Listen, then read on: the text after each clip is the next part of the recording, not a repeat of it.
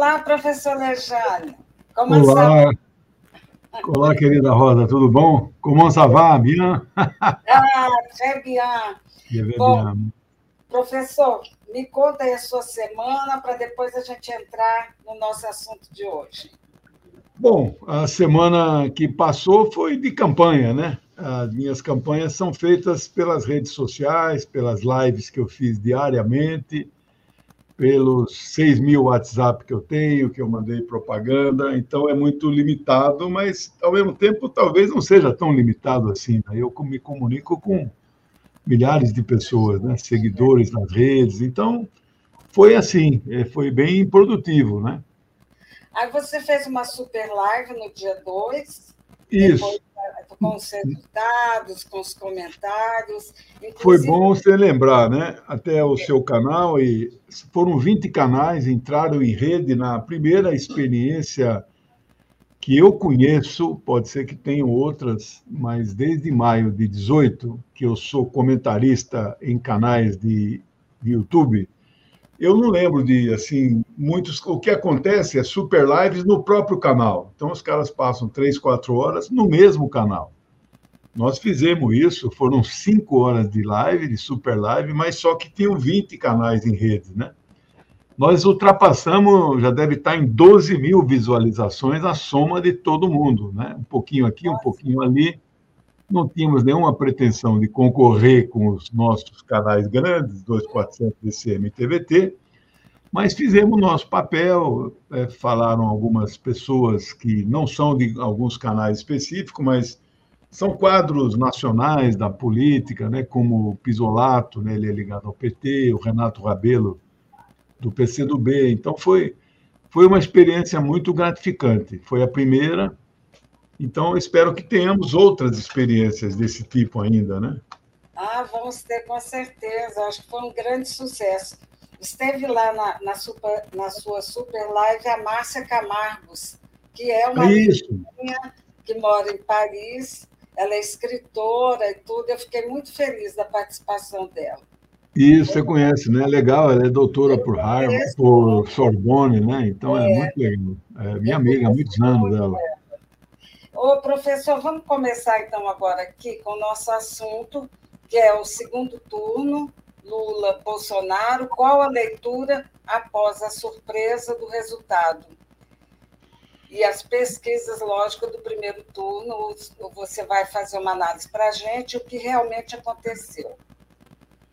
Bom, primeiro vamos falar sobre as pesquisas que estão sendo ainda mais atacadas pelos negacionistas da ciência, aqueles que acham que a Terra é plana, eles nunca acreditaram que entrevistar 3 mil pessoas no Brasil pudesse é, acertar o resultado, né? como acertou em todas as eleições passadas, inclusive na eleição do Inominável, em 2018. Nenhum instituto errou. Né?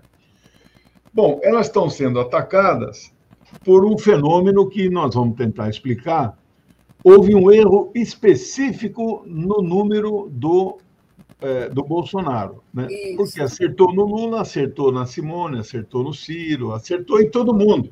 Né?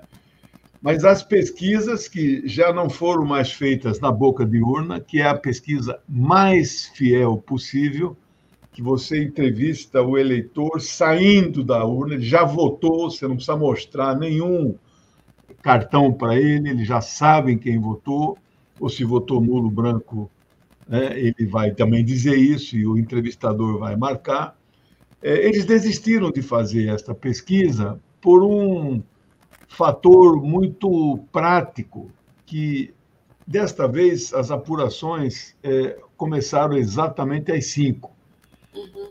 E a divulgação começou às cinco.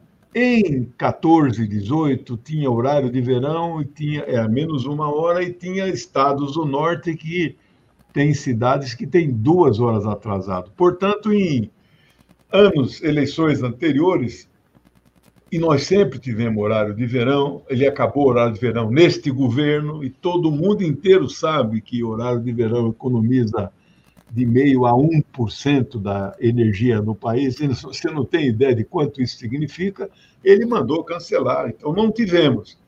Isso significou três horas a menos de trabalho, de tabulação, de processamento de resultados e análise, etc. E tal. Os institutos desistiram de fazer pesquisa. Então, fizeram só na véspera. A pesquisa de véspera não capta o movimento que, no caso do Brasil, aconteceu e, pela primeira vez, aconteceu com muita força no caso específico da votação do Bolsonaro. Então, isso. Professor, você ah. não acha que, que, de repente, foi a, a transferência tanto da Simone Tebet quanto do Ciro para. Que, eu acho que a campanha no não. voto útil do Bolsonaro foi mais impactante do que a nossa. É, não. É, é, a Simone, sabe por quê? Não, porque a Simone ela cresceu, ela não perdeu. Nós temos que ver que o Ciro fechou, nós já dizíamos isso muito antes, ele vai ter a pior votação da sua história, ele vai ser ultrapassado pela Simone, tudo isso foi confirmado. Ele teve 3% dos votos válidos. Isso dá mais ou menos 3 milhões e meio, não chega a 4. Em 2018, ele teve 12 milhões de votos. Né? Agora, ele chegou a 9% nos institutos de pesquisa, 9, 8, 7, foi definhando. Mas entre sexta-feira e domingo, ele foi esvaziado. Eu calculo que ele perdeu 4 a 5%, que é exatamente aquilo que tirou o Bolsonaro da margem de erro do número que os institutos lhe concediam.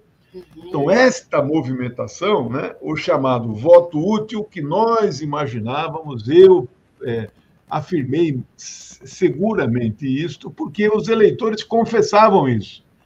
Quando o eleitor de ah, você pode votar, mudar de voto? Pode. 60% diziam que pode.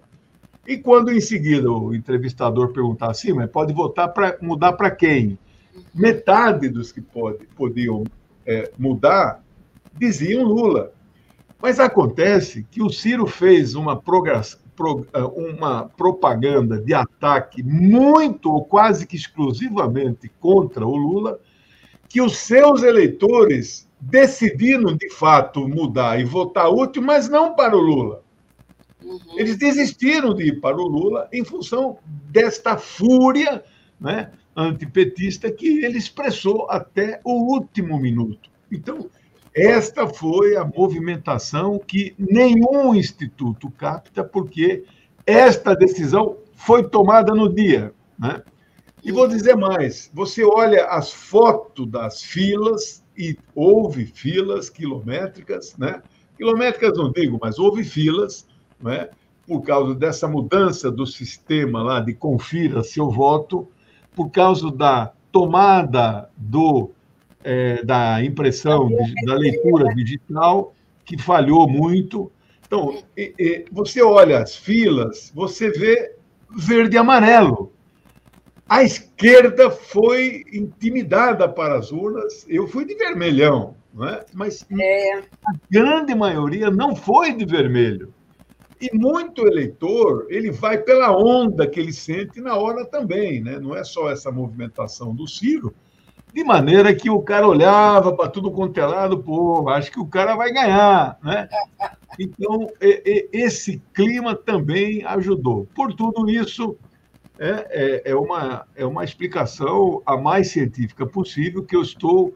É, eu jamais atacaria a cientificidade das pesquisas.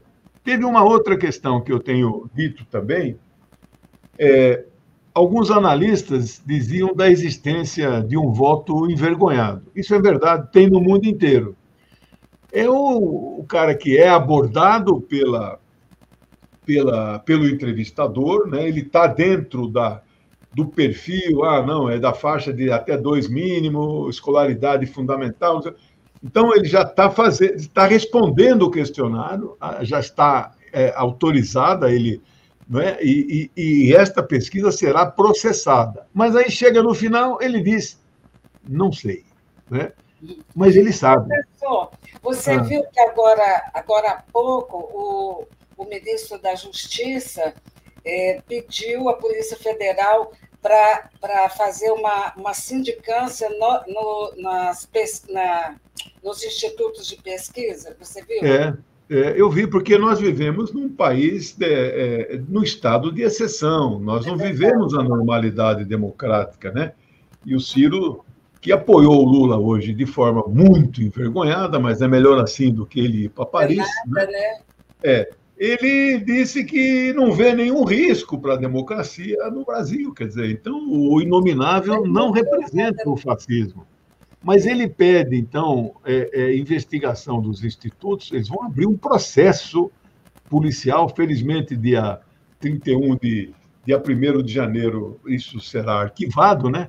Mas teve um deputado fascista do PL, capitão não sei o que lá, que apresentou na Câmara um projeto para os institutos não poderem divulgar as pesquisas. Ele fala, acho que cinco a sete dias antes. Depois disso, silêncio total. Já houve isso no passado, coisa de 20, 25 anos, houve essa lei. E aí os jornalistas não podiam falar resultado, então eles falavam de forma cifrada, né, no painel da Folha, para ah, na corrida de cavalo que está tendo lá no, no Morumbi, então tem o cavalo 32, né? E tá, ultrapassou o segundo cavalo, que está com 26, etc. Era assim, porque já foi proibido divulgar os dias antes. Né? Agora foi reapresentado o que é a prova cabal. Nós não vivemos num sistema democrático, né? Então, esse eleitor, este eleitor chamado de voto envergonhado, que sempre existiu, ele não era o voto envergonhado no presidente Lula, ele era um voto envergonhado no fascista. Porque este eleitor, que reafirmou o voto nele, é, sabe de todas as maldades do Bolsonaro, sabe da sua misoginia, da sua homofobia, sabe de tudo. Então ele fica envergonhado. Eu dizia que em algum momento a sociedade, o eleitor do, do Bolsonaro, isso eu disse muitas vezes lá atrás, ele teria vergonha de ser bolsonarista. E aí ele escondeu a sua é, intenção de voto, né? Mas ele foi até o final. É preciso dizer, Rosa, que mesmo havendo erro, é, ele o instituto disse que ele teria 40, né? Ele acabou tendo 43, né? Quer dizer, na verdade, ninguém acertou dentro da margem de erro. Né? É, até a Paraná Pesquisa, que é do governo, que é paga pelo governo, eles colocaram lá 40, 41, então foi 2,5%, fora da margem de erro de 2%. Né? Ele teve 43,5%. Bom, é, você teve uma. Ah. Professor, olha, o Ricardo Silveira ele faz, fala aqui um comentário. Professor, se o Ciro estivesse em outro partido e não no PDT, um dos muitos pelos quais já passou, inclusive PDS, estaríamos tão preocupados e ocupados em discuti-lo? Não, claro que não. É, a preocupação é exatamente porque ele tomou a legenda de um partido fundado por Leonel Brizola, o homem da resistência à ditadura de 64. Né? Um homem que foi levado a criar um novo partido, porque o Partido Trabalhista Brasileiro, fundado por Vargas, Jango, e que Brizola era membro, não é? Brizola não foi o fundador, né? ele não é tão antigo quanto Vargas. Mas é, é, este antigo PTB foi entregue pela ditadura, na época era o, era o Geisel o presidente, e o ministro Golbery, chefe da Casa Civil, entregou para Ivete Vargas essa legenda. Não poderia deixar, porque ficariam duas legendas progressistas no Brasil, né? o PTB e o PT. Né?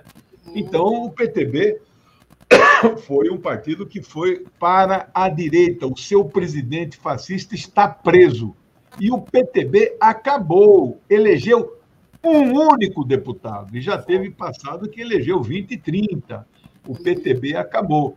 Então, o PDT de Leonel Brizola foi tomado por essa onda. Tem gente de direita dentro do PDT, mas eles pagaram caro também nas eleições. Eles perderam 18 deputados. Foi um dos partidos que mais perdeu parlamentar. Então, está certo a observação do nosso amigo, né? Então, eu quero dizer uma coisa: é, o Bolsonaro teve 49 milhões de votos no primeiro turno, agora ele teve 51. Na verdade, não chega a 2 milhões a diferença, eu tenho marcado aqui, ele teve uma diferença de 1 milhão, 1 milhão e 700 mil, ele cresceu 1 milhão e 700 mil. Se você colocar 365 dias vezes quatro anos, nesses quatro anos, ele então cresceu mais ou menos mil votos por dia. O que não é nada para quem está no poder. Aliás, ele é o primeiro que vai ao segundo turno em segundo lugar. E no Brasil e no mundo inteiro, quem vai em segundo lugar perde as eleições. Isso não há viradas para presidente. Pode haver numa prefeitura lá no interior uma virada, matam o primo do, né, do prefeito, aí dá aquela comoção, isso, mas para presidente não existe nos registros históricos. Então, para ele virar os 6 milhões que Lula pôs na frente, e 6 milhões, na verdade, são só 3 milhões, porque se ele tira 3, né, uhum. e soma 3, mas para em 28 dias, para ele tirar 3 milhões de votos, ele precisa ganhar por dia 105 mil votos. Quem ganhou mil por dia em quatro anos, é impossível ganhar 105 mil em 28 dias. Não há como ele ganhar. Os institutos que medem risco, essas empresas de risco internacional, são empresas de estratégia, estão dizendo, reafirmando que o Lula, a chance dele vencer, é, é vencer ultrapassa os 70%. Nós ah, vimos em todas as simulações de segundo turno, as simulações de segundo turno não são confiáveis, mas elas foram feitas. E nós vimos que tinha algumas que, é, primeiro, ele não crescia da espontânea para estimulada, ele não crescia nada. Então, primeiro para o segundo turno, ele não crescia ou nada, ou crescia um ponto. Então, quando nós falávamos que ele bateu no teto, ele bateu no teto. E esse teto cresceu um pouquinho porque veio estes votos envergonhados e os votos úteis, que foram inúteis, na verdade, porque ele será derrotado, mas eles vieram deste ninho é, é, pedetista que não é um pedetismo histórico, né? o, o, o PDT de Ciro. Então, nesse sentido, nós não. É, a, a, e a rejeição? A rejeição perto de 60%, por que, que ela haverá né, de diminuir também nos próximos 28 dias. O que era para ser feito não foi feito, e no desespero da PEC da, da compra de voto, que na verdade não, não se comprovou, né? todas as pesquisas indicavam, ele está agora antecipando o é. terceiro pagamento. É uma coisa que vai, que vai comprometer muito as famílias, né, professor? Professor, é. vamos falar agora um pouco sobre o segundo turno entre Lula e Bolsonaro. Eu vou colocar aqui uma chamada. Isso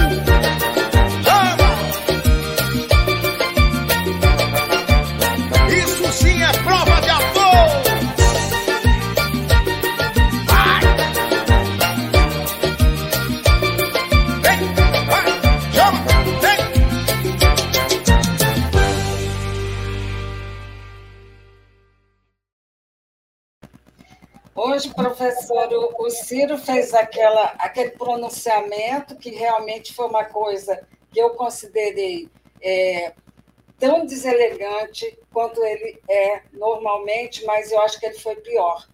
Ele, na, na verdade, ele não falou o nome do presidente Lula nenhuma vez.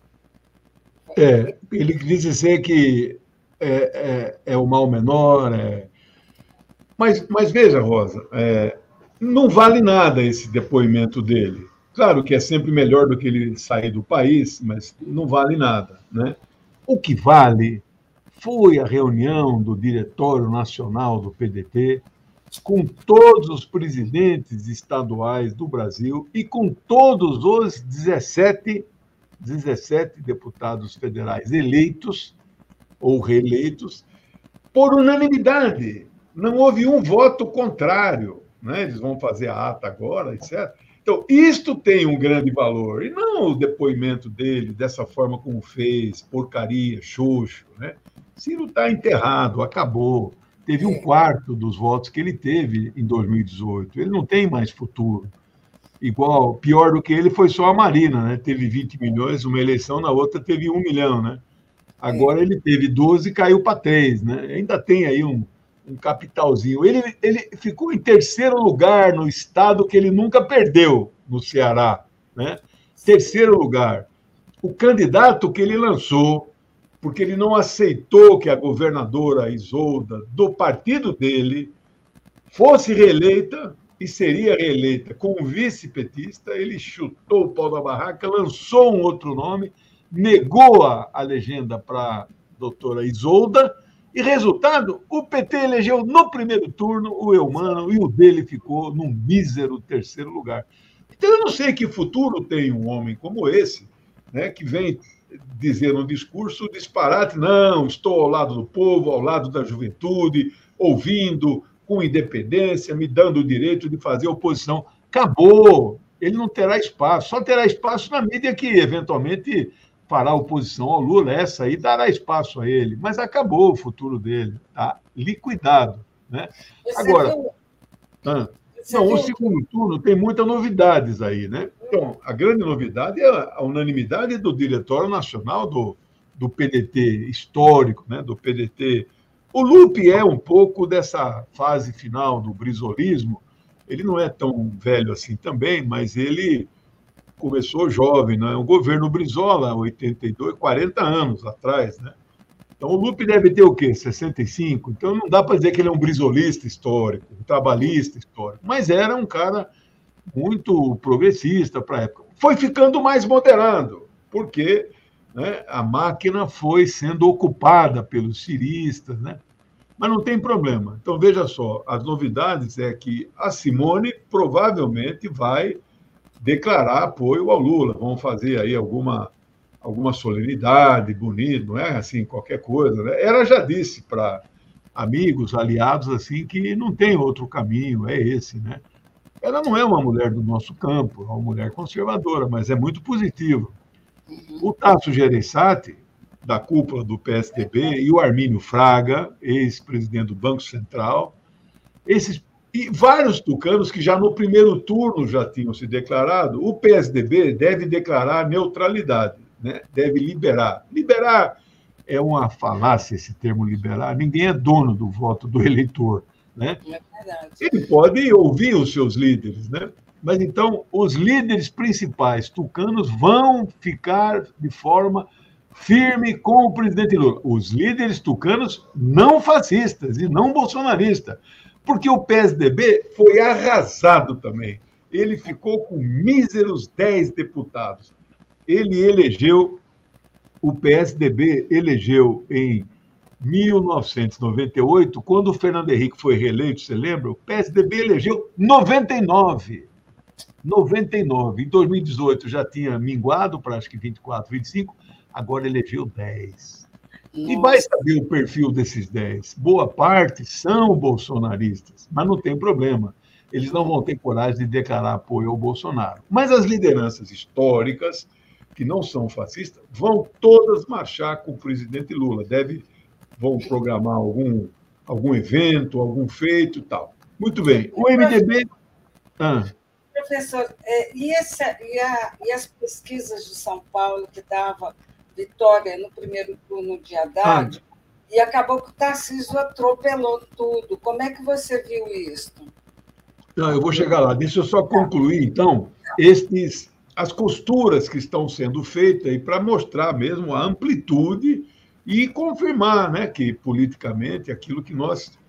Não é, não é um desejo, não é uma esperança Lula terá no mínimo de 6 a 8% e vamos, vamos governar o Brasil de novo a partir de janeiro. Né? Então, o MDB deve liberar também, não vai, não vai ver foto do Baleia Rossi segurando a mão do Lula, não vai. Mas lideranças históricas e expressivas vão fazer os seus depoimentos, suas declarações. É provável que seja feito um evento. Hoje foi feito um evento com os franciscanos, né? Foi. foi é uma ordem, é muito bonita, né? Uma ordem grande, respeitada dentro, dentro da igreja, né? Então tinha lá animaizinhos que foram benzidos, né?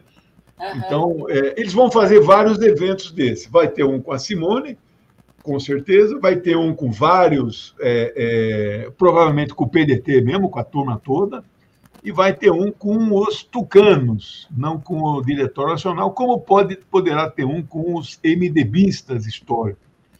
Isso influencia o eleitor? De alguma forma, sim, ele percebe isso, ele tem ligação com essas pessoas, mas não é que essas pessoas controlem o seu voto, mas são é, várias solenidades. Até o União Brasil, do presidente lá, o Bivar, foi eleito presidente da, foi eleito deputado federal, reeleito.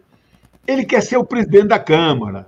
Para ser o presidente da Câmara, tem que ter apoio do presidente da República, porque ele vai inventar a máquina do Arthur Lira, a máquina do orçamento secreto.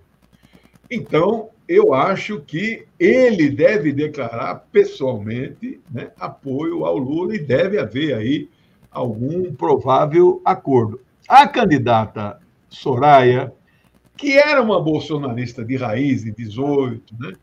ela falou hoje uma bobagem assim. Né? Ela, na campanha, ela fustigou o Bolsonaro nos debates, mas hoje ela voltou a ser é, uma fascistinha, né? uma mulher conservadora. Diz que nenhum dos dois ladrões me representa, ela não vai apoiar nenhum deles. Então, um desastre. Uma mulher que teve, não chegou a 1%. 0,56, né, professor? Então, 0,56. O partido dela tinha um fundo, um fundo partidário de 700 milhões, não deu dinheiro para ela fazer campanha, né?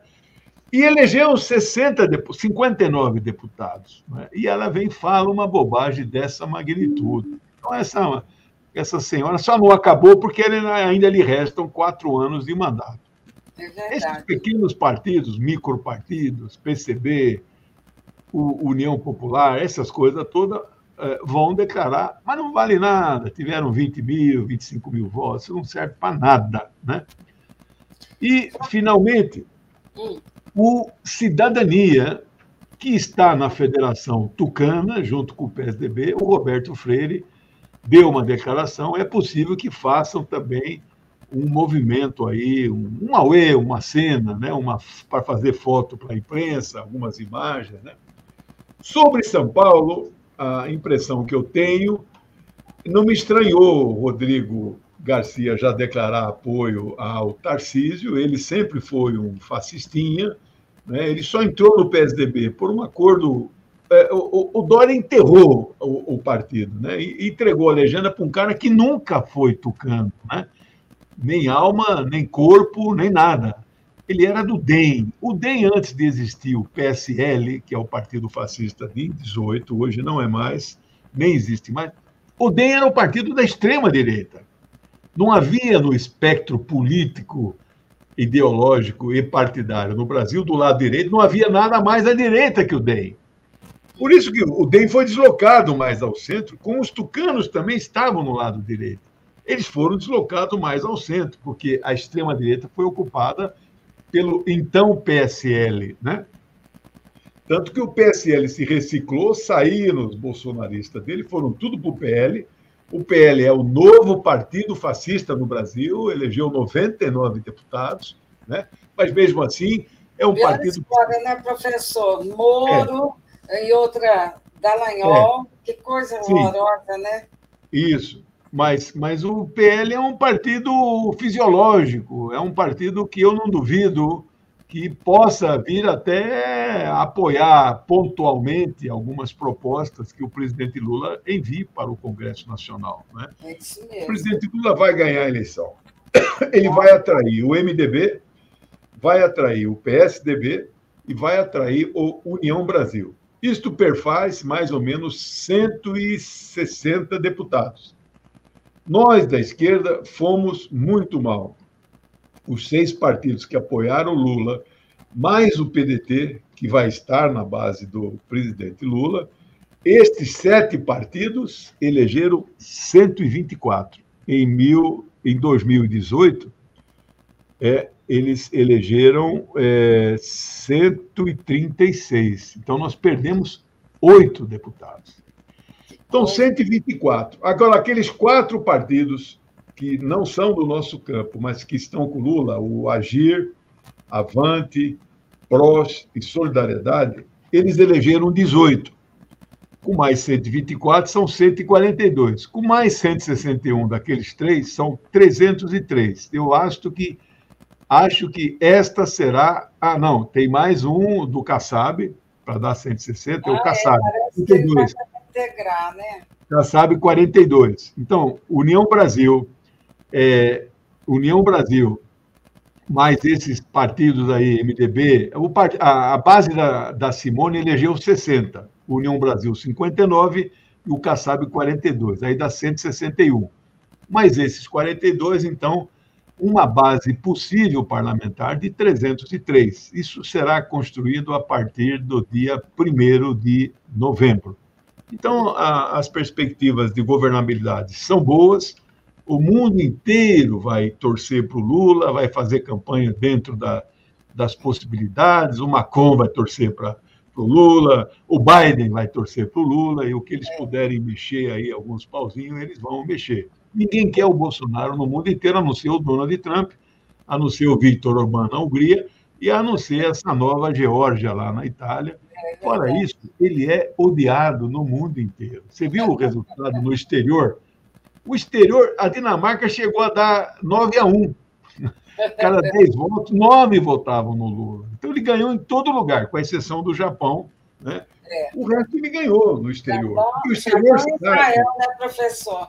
É, a Israel também e tal. Na Palestina, ele teve no, o Lula teve 92% dos votos. Pois é, maravilha. Por que isso no exterior, do eleitor que mora no exterior? Porque ele vê a imprensa local, a imprensa local é muito melhor. A nossa, que já faz uma certa oposição, você imagina o Guarda, imagina o Independent, imagina o Monde, o Monde Diplomatique, lá, o Le Monde, né? Uhum. Mas é isso, esse é o cenário muito positivo. É, a gente já falou, é, eu queria, assim, rapidamente, antes da gente passar para. Ah, peraí, eu esqueci, desculpe, desculpe, só ah. uma coisa. Em São Paulo, é, a pesquisa não captou o quê? a, o voto útil dos tucanos, dos tucanos de extrema direita, que estavam com o Garcia o tempo todo nas pesquisas, na hora que viu, não, eles foram, já migraram para o Tarcísio e fizeram essa ultrapassagem. Agora, os tucanos verdadeiros vão com o Haddad para o segundo turno. Vai ser uma batalha dura, mas é possível vencer também em São Paulo. Ah, é isso que a gente espera. Aqui eu vou é, colocar aqui sobre a composição do, do Congresso, e aí, rapidamente, porque você já falou algumas coisas.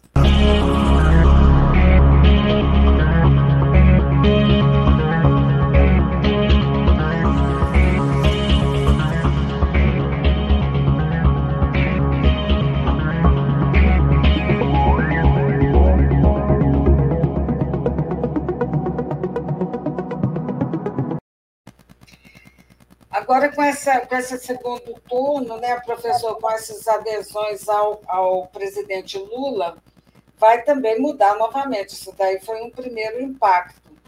E o que a gente pode esperar, assim, objetivamente, até nesse, nesse segundo turno, qual o papel que esses estão é, mais, por exemplo, PL, mais à direita, enfim, é, vão poder, de alguma forma, influenciar?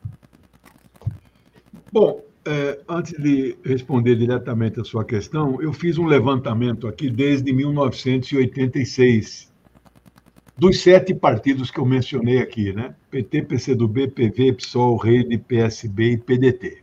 Né? Em 86, o ano da Constituinte, nós elegemos 47. A direita elegeu 466 mas conseguimos fazer uma Constituição muito progressista. Aí fomos para 99, 110, 151, 159. Em 2010, quando a Dilma vence a primeira vez e Lula está com aquele 80% de popularidade, nós chegamos no nosso teto máximo, esses sete partidos, 183. Tudo que não é desse partido é centro, centro-direita, direita extrema-direita. Então, no nosso teto máximo de 2010, o que não é nosso fez 330. Então, nós ficamos com 35%, eles ficaram com 65% da Câmara. Aí, a partir de 14, 145, depois 140 e agora fundo do poço, 124. Né? Só não é pior do que os anos entre 86 e 98, mas é o fundo do poço. Quer dizer, significa que do lado de lá tem 389. Claro, tem alguns autores, como o professor Jairo Nicolau, que estuda eleições muito mais do que eu, né? O Jairo distingue, é, ele põe esquerda, centro e direita. Então ele chama de centro o MDB e o PSDB, que é um fracasso. O PMDB cresceu um pouquinho, o PMDB pulou, pulou de. Eles tinham 38, foram para 42, mas mais 10 do PSDB, 52. Então, o que ele chama de centro é pouquinho. A direita cresceu exponencialmente. Né? O, o, partido fascista, que eu já disse né, no Brasil, é hoje o PL, apesar de que, dentro do PL, a maioria é fisiológico. Fisiológico não é ideológico. Ele está com quem lhe oferece cargos. Né? A moeda de troca no Congresso não é mala de dinheiro, é cargo no Executivo, a partir da qual ele pode fazer as suas malas de dinheiro nas benditas licitações com dinheiro público. Né? Então, eu estou muito esperançoso, acho que é possível este campo de apoio à futura base governamental do Lula eleger, inclusive, o presidente da Câmara contra o Arthur Lira, né?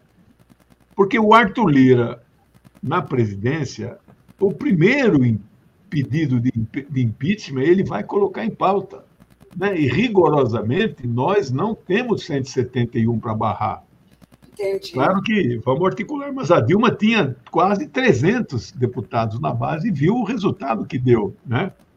Há uma parte nossa da esquerda que lutou tudo para o Alckmin não ser o vice, eles argumentam: olha, esse aí é, é, a senha para a derrubada do presidente Lula. No primeiro pedido de impeachment, ele vai botar. Ele segurou 140 contra o Bolsonaro, não vai segurar o primeiro contra o Lula. Então, a presidência da Câmara tem muitas pessoas falando em mudar esse dispositivo constitucional que primeiro fica só na mão de um cara, né?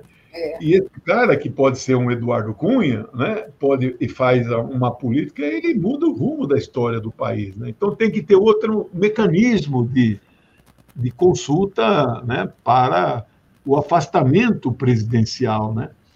Então, eu não estou assim, estou muito otimista, como já estava no primeiro turno, não mudou o meu ânimo, né? não mudou o meu ânimo e nós ah, vamos vencer. Professor, então, eu queria colocar aqui uma, uma, uma chamada para saber o que, que você acha.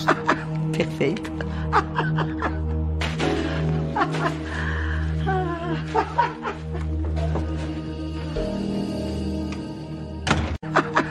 Perfeito. Perfeito.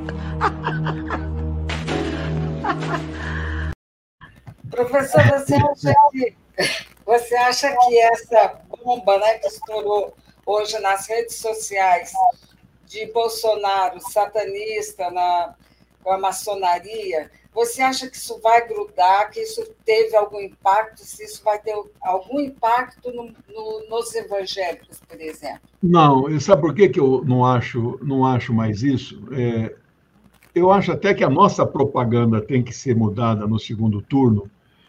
Não dá para ficar falando que, olha, eu fiz isso, isso e isso no governo Lula. Né? Uhum. É preciso reafirmar, eu farei exatamente isto, darei tanto de aumento do mínimo, criarei os, como diz o Flávio Dino, restaurantes populares a um real, no Maranhão são acho que 400. Eles fornecem por dia 160 mil refeições a um real. No estado mais pobre do Brasil, Maranhão disputa com o Piauí o último lugar no orçamento, né? Estados, é, orçamento estadual, né? 27, 26, eles disputam o último lugar, né? Então, é, ele vai precisar dizer isso: olha, eu vou criar 5 mil restaurantes populares pelo Brasil. Né? Então, assim, coisas muito concretas, assim, né? Mostrar de forma bastante concreta. Porque não cola nada no Bolsonaro. Os eleitores de Bolsonaro, eles, eu não sei se você chegou a, a ver um, uma declaração de um professor, é, por que, que os seus eleitores, a, a, a identidade que eles têm com Bolsonaro.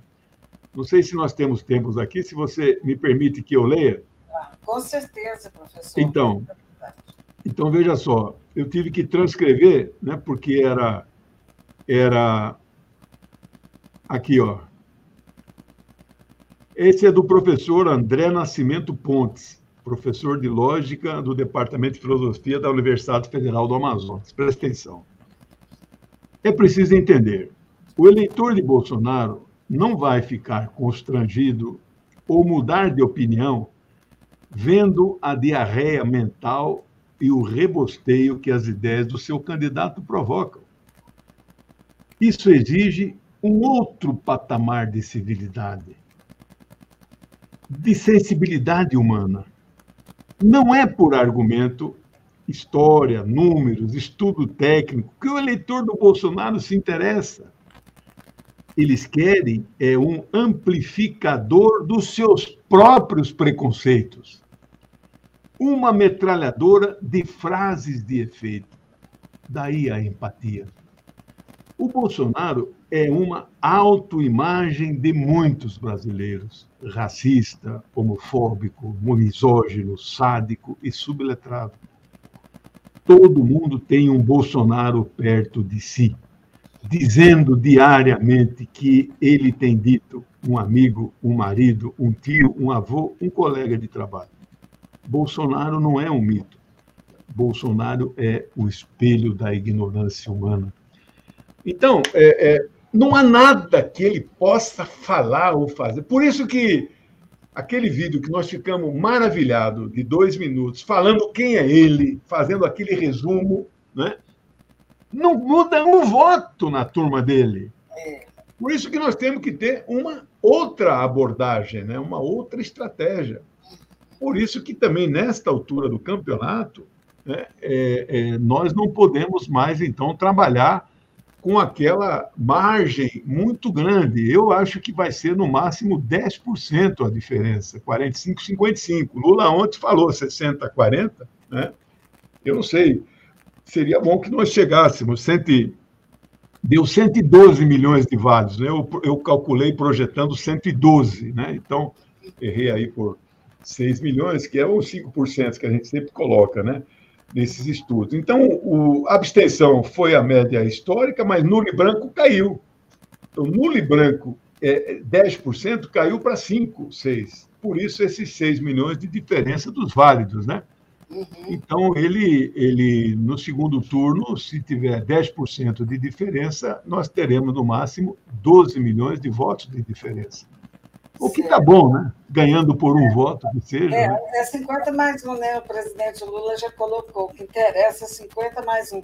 Professor, agora, assim, rapidamente, a gente tem cinco minutos para falar da guerra da Ucrânia e da Rússia os alemães pedem abertamente o rompimento com os Estados Unidos após o ataque do Nord Stream 2. O sentimento anti-Estados Unidos na Alemanha é, cresce sobre, sobre assim, o que significa declaração de guerra. Os alemães dizem que foram enganados pelos Estados Unidos.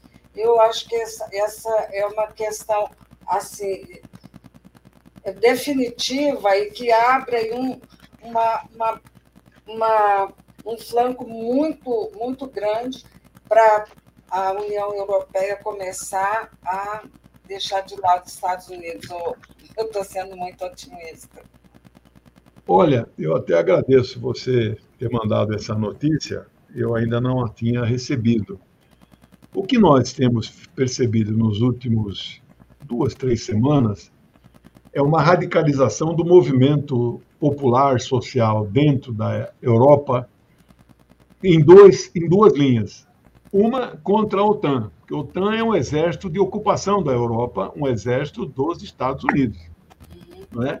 Na, em 45 a Europa foi libertada do, das tropas nazistas, mas quatro anos depois, em 49, ela foi ocupada pelas tropas dos Estados Unidos. Quem comanda a OTAN é o general Quatro sempre dos Estados Unidos.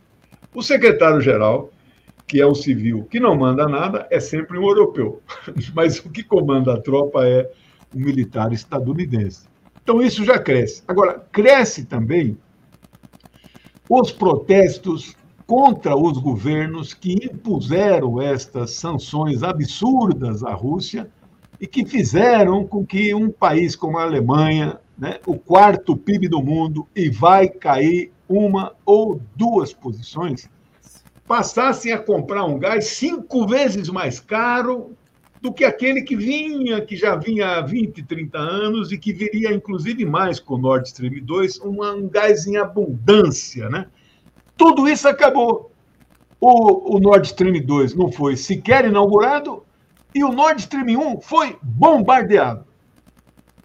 A imprensa ocidental, capacha dos Estados Unidos, diz assim: pode ter sido sabotagem, pode ter sido um ato de terrorista, pode ter sido bombardeado pela própria Rússia. Olha o absurdo, mas ela jamais levanta a hipótese de que foram os Estados Unidos que destruíram. Realmente foi o que aconteceu, né, porque, né, professor? É, porque interessa a ele que o gás nunca mais venha. Aliás, tem filmes do Biden dizendo nós vamos destruir se continuar assim, assim, assim. Está gravado isso, está por aí circulando, né? mas você não ouve um comentarista de nenhum canal internacional dizendo é, existe também a possibilidade dos próprios estadunidenses terem destruído.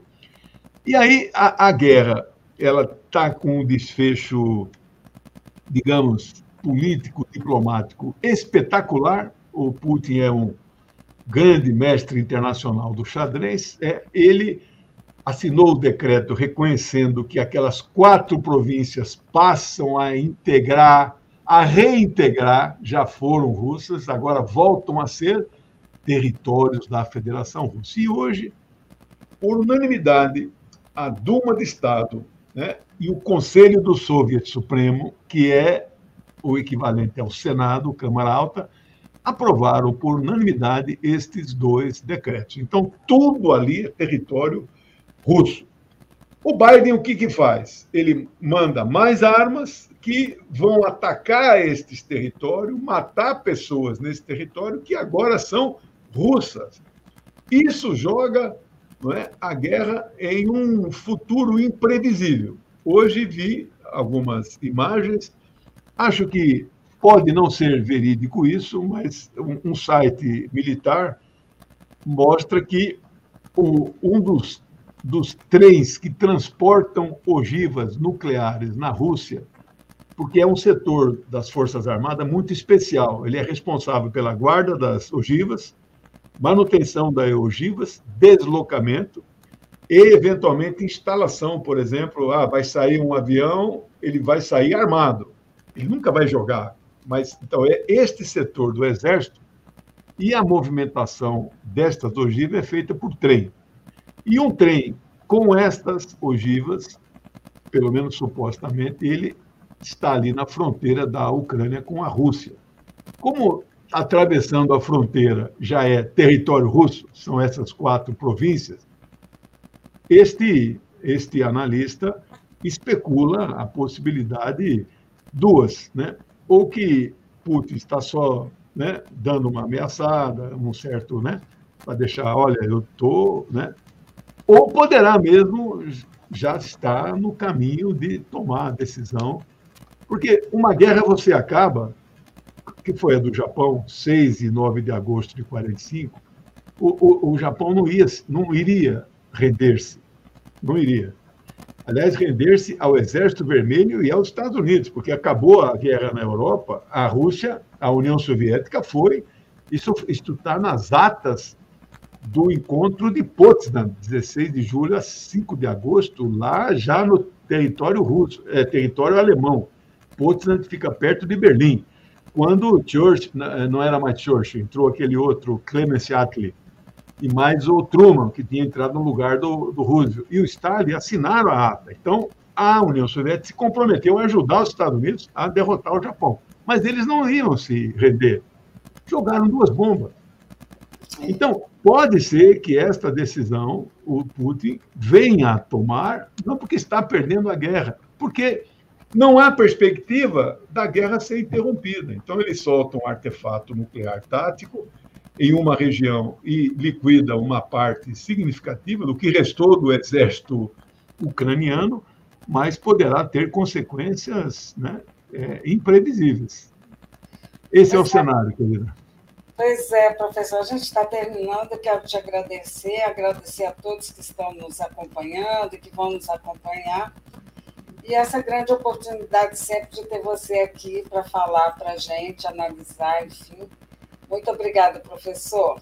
Obrigado, querida. Até semana que vem. Sempre segunda ou terça, 19 horas. Tá bom? Um beijo. Boa campanha aí para vocês. Tchau, Tchau. até. Obrigado.